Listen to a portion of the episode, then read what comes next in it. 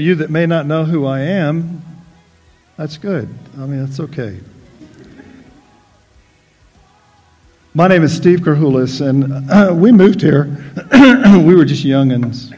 We moved here. We moved to Highlands in 1994.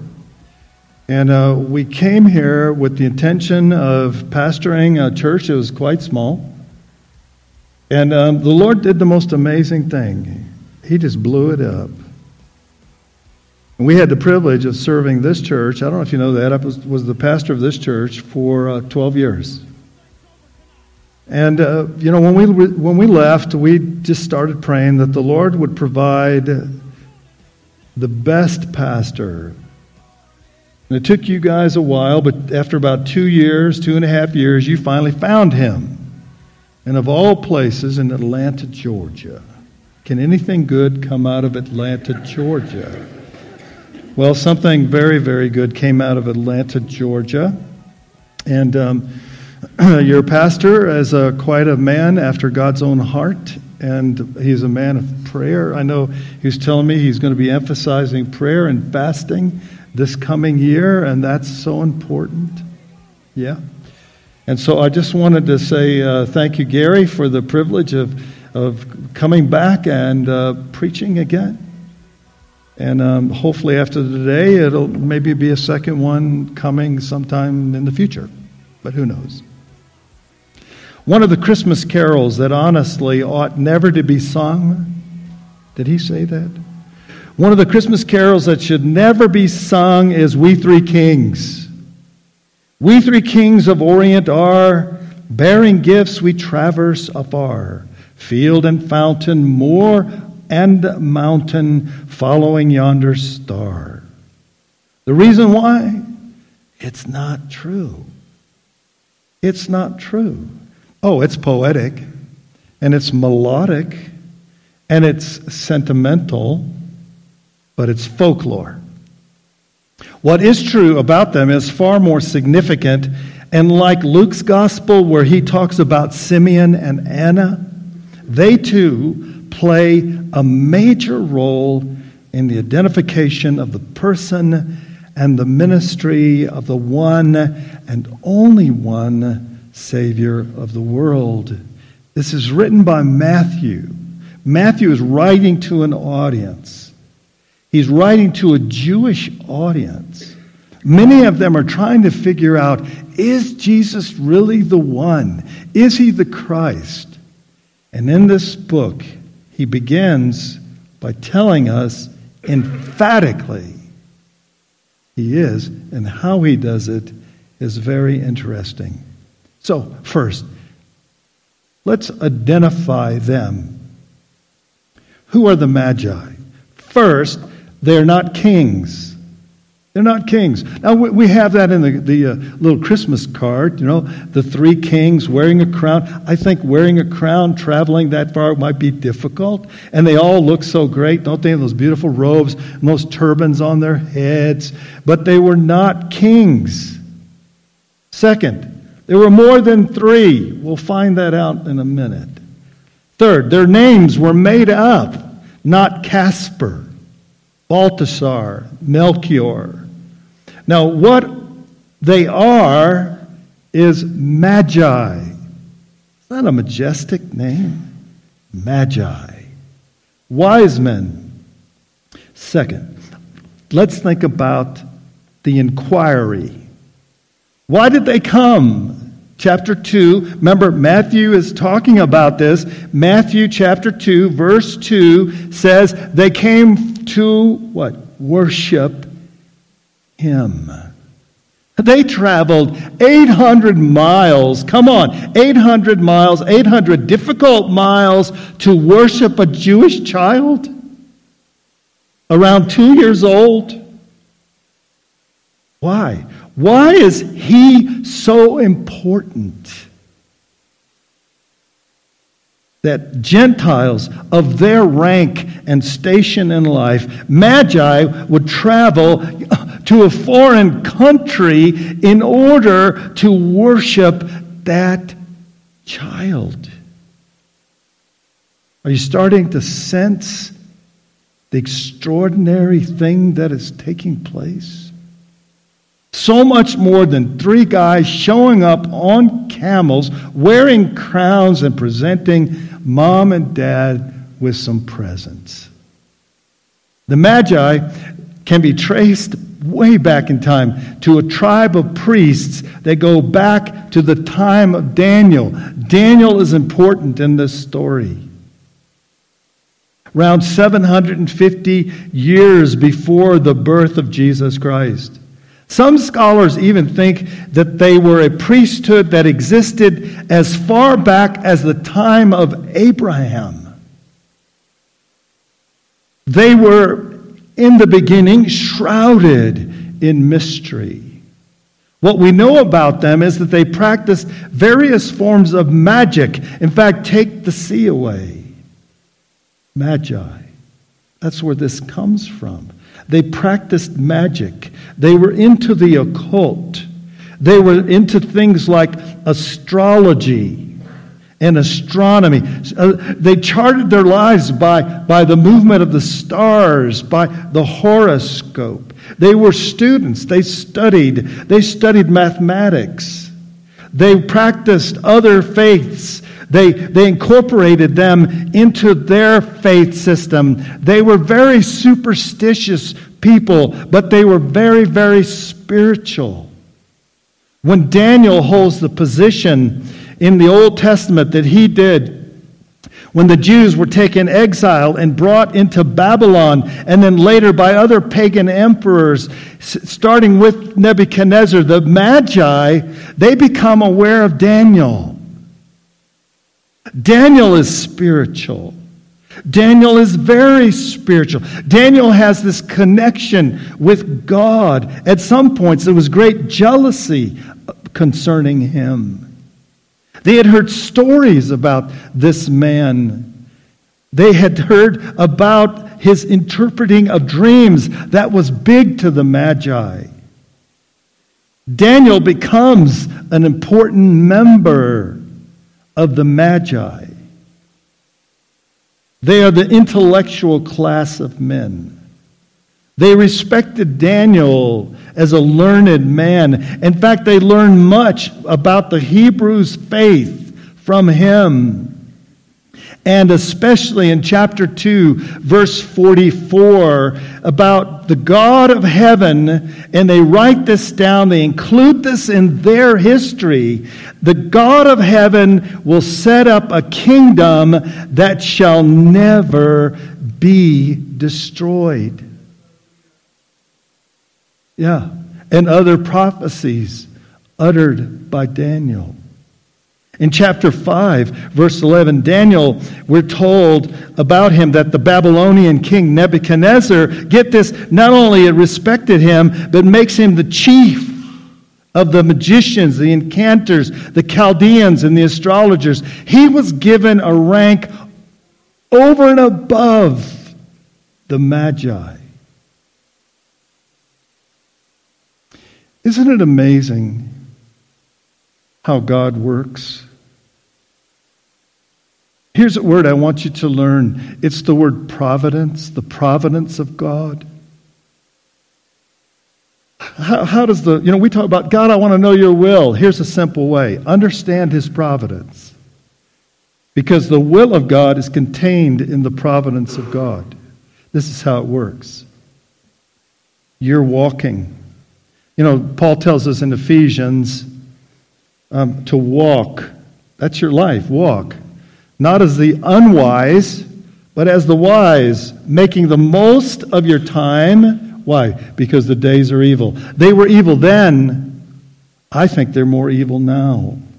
Much more evil. So we have to, as Christians, walk as wise men and women. Now, what does that mean? It means this the walk is the providence of God. Here, you are walking. You don't want to walk ahead of God. Are you walking ahead of God? Are you walking behind God? We need to be walking with God. And as we are walking with God, we're living our life. We just, we just go to the grocery store that day, and we're just in the grocery store. But all of a sudden, God has a, a, a, something, a work for you and me to do in that grocery store, and we bump into Dorothy. And the Lord wants us to talk to her that day. But because we're not out here and we're not back here, the will of God takes place in our life. So uh, 2022 is on us. Would you make 2022 the year that you decide, I'm going to walk with God?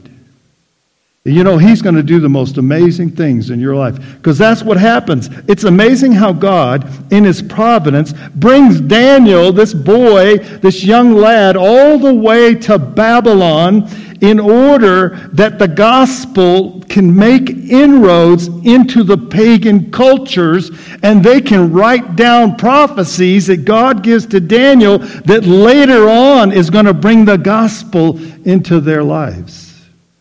That's how it works.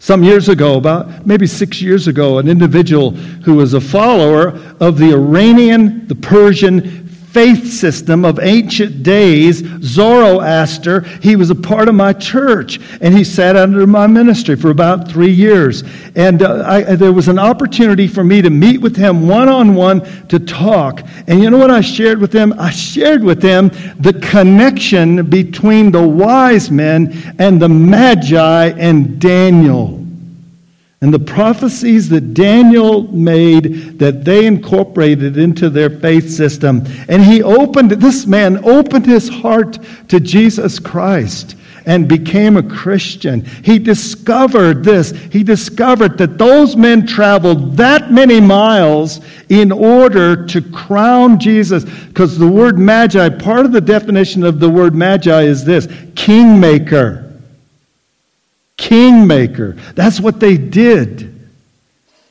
And they've traveled that far to, to crown him king. And I told him that. And he opened his heart to Jesus and he was saved. Why? Because of the connection between Daniel, his magi in Persia, his faith system, all connected. And today, he joined a church not too long ago and was baptized. The Magi were told that one day God would bring into the world a king who would rule over the entire world. This, um, his, his would become the greatest of all empires, and the Magi, they believed it. And they wanted to get in on it. Isn't that how it works? Someone presents the gospel to you and you go, man, I want to get in on that. If you haven't, I hope you will. And they wanted to get in on it. They wanted to be a part of what was to come. And they believed the good news. In Iran, during that time, when Daniel was around, this guy named Zoroaster, he lived about 100 years later. He was writing, he was studying, and he incorporated into his faith system the teachings of Daniel, especially the predictions about a king. By the way, Zoroaster will become an influence in another man's life, and his name is Muhammad, some 1300 years later. He is going to take teachings of Zoroaster, who took took the teachings of Daniel and incorporated it into this, into this. And it explains why when you read about Islam, you go, how come there's so much of, of the Hebrew faith in it? It's because of what Daniel did. Don't you see what's going on in Matthew's mind? These magi, these are, these are magnificent men. They are, they are incredible. They're not insignificant. They become the dominant influence of the Persian culture. In fact, to become a king in Persia, you had to be one of them. Darius and Cyrus, they were magi. They became proficient in their beliefs and practices. Those men kept the monarchy in check. Man, we need them today. Amen. And get this Daniel, talk about the favor of God. Daniel rules over them for 64 years. Well, we've looked at their identity, we've talked about their inquiry. Now comes to the good part the discovery. In our text, they finally arrive in Jerusalem. I mean, where else would a, a king be born than in the city of kings, Jerusalem? And when they do, they say this. Remember what they said? We saw his star.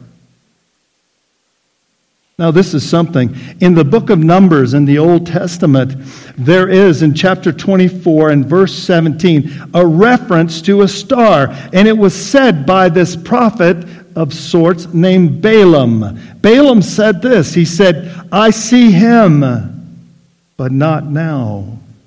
I behold him, but not near. A star will come out of Jacob a scepter, kings hold scepters, will rise out of Israel. In Daniel's writings and in their writings, they had mentioned in those writings a time when a star would signal that he, the king, is born. And then it appeared. Something appears in the east and they call it his star, something unusual. It reminds us of Moses who sees the bush on fire and yet not consumed. They saw something so unreal. You know what I think? I don't think it was a star. I don't think it was a comet. I think they saw the Shekinah glory of God the Shekinah, the brightest presence of God, a presence that cannot be explained with words. And it's what the shepherds see when the angel of the Lord appears and declares the good news of the Savior's birth. The wise men follow it, and it leads them to Jerusalem because that's where kings live. Now, how did they know the time had come? Again, it was something recorded by Daniel. Daniel in chapter 9 calculated the time from this to that. To the coming of the king was so many years. They were into mathematics. They calculated the time had come. It was in that day and in that year that he was born, and they followed a sign, the Shekinah glory of God. And when they arrived, they're in full force. Wasn't three of them. They're in full force. They came with an entourage. They came with soldiers and servants. When they arrived in Jerusalem, it says in the text that Herod was concerned. Would you be concerned three guys wearing crowns would knock at the door? I don't think so. No. Herod was concerned. Of course, he's concerned. Just as the Ukrainians today are concerned, right? We need to pray for the Ukrainians because of the buildup on the border. They, he's concerned. And seeing the numbers that they brought along, he's worried. It says in the text, Herod was troubled. He's troubled. He's in trouble. And he doesn't know why. Eh, but it also says all of Jerusalem with him. Why would all Jerusalem be upset about three guys showing up? No. You know why? Because here he comes, here he comes, here he comes, here he comes. 10 come, 20 come, 50 come. They said, could have been a thousand of them with these big old swords holding lances. But they didn't come to pick a fight. They came to worship him. These men had traveled so far to worship someone who they believe is the king of a world empire that they want to be a part of. It's in the record. We've seen his star. So Herod calls for a meeting calls for an assembly of the counselors, chief priests, and his scribes, the Jews. He calls the Jews to come to him. He wants to know what he doesn't know. He doesn't know a lot. You know why? Because he's not a Jew. He's an Idumean. His loyalty is not to Israel. His loyalty is to Rome. It is Rome that keeps him in power. But he calls for the Jews. And the Jews tell him what he needs to know or wants to know. And he asks, Where is this king to be born? And they told him, Bethlehem. He's a rival. He's a threat to Herod. You see what's going on in Herod's sick mind? He sees all those men from a foreign country who have traveled as representatives of a ruling class of people, the Magi, to confirm if indeed a king of great importance lives in Jerusalem. And he's in greatest distress. So he asks, this is what he asks in the text where is the Christ to be born. The Christ, the Jewish Messiah, the, the Messiah who is going to lead Israel. Where is he going to be born? Remember, he's a part of the Roman Empire. Bethlehem, Your Majesty. The prophet Micah revealed the place. It's Bethlehem, 5 verse 2. And it says this that Bethlehem's the place for you, for from you, this Bethlehem, shall come a ruler who will shepherd my people Israel. A ruler. And Herod summoned the wise men secretly. He found out when they first saw the star about two years ago, which explains why later on he'll send his troops into Bethlehem and to kill the children from two years old and under. And he releases them to go and search for him. And when you do, bring back word to me so that I may come and worship him. They trusted him. They set off in search of the king. And the text tells us that, behold, the star that they had seen rose before them until it came to rest over the place where the child was. And when they saw the star, they, I love, they rejoiced exceedingly with great joy. And going into the house, they saw the child with Mary, his mother, and they fell down and worshiped him. Then, opening the treasures, they offered him gifts of gold, frankincense, and myrrh. And the end of this, they leave because God said, Don't go back, just leave. They did.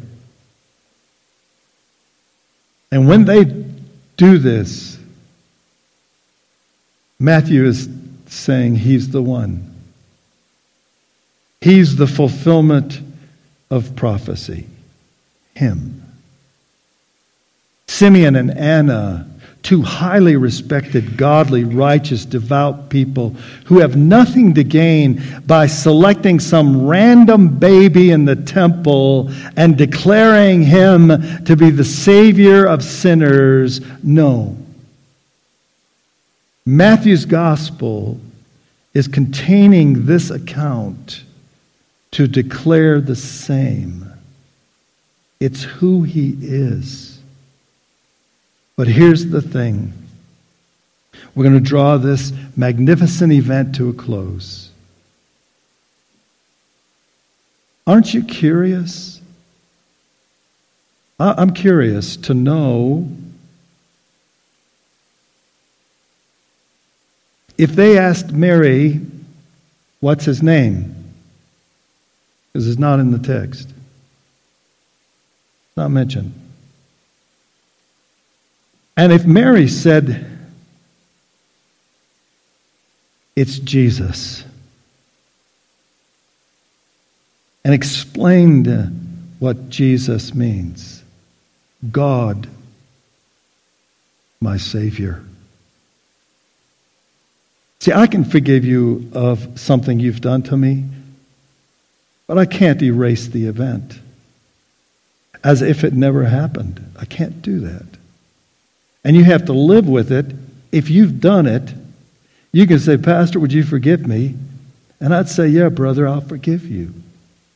But it's still there. What I need and you need is someone who erases it completely. And only God can do that. The Bible declares only God can forgive sins. His name is Jesus, where he will save his people from their sins. Don't you want to know? Did they do it? Did they arrive with treasure and present it to them? But that they leave with the treasure in their hearts. It's a simple one. Really, it's yes or no. And Christmas, when you think about it, it asks this question Is he, come on, is he what you treasure the most?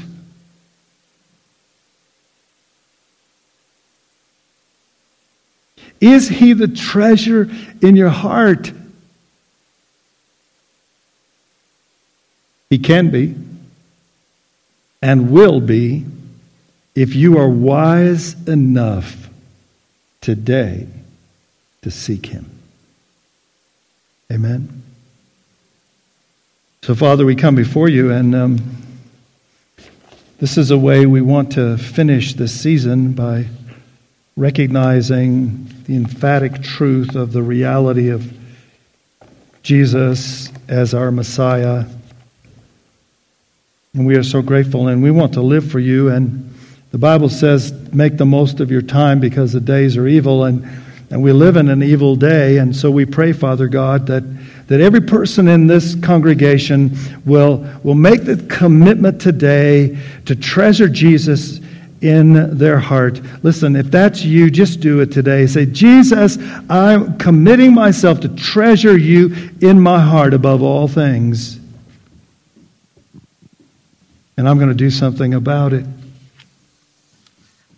I'm going to make you a priority in my life.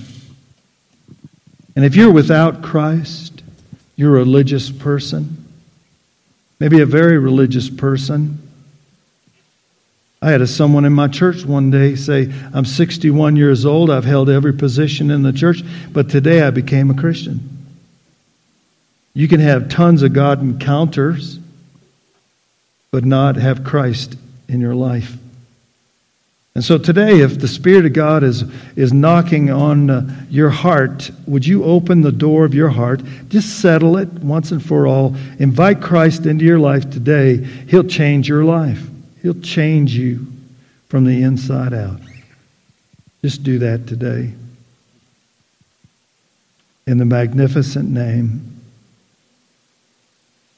of Jesus, our Savior. Amen. Would you stand back up? We're going to have our closing hymn together.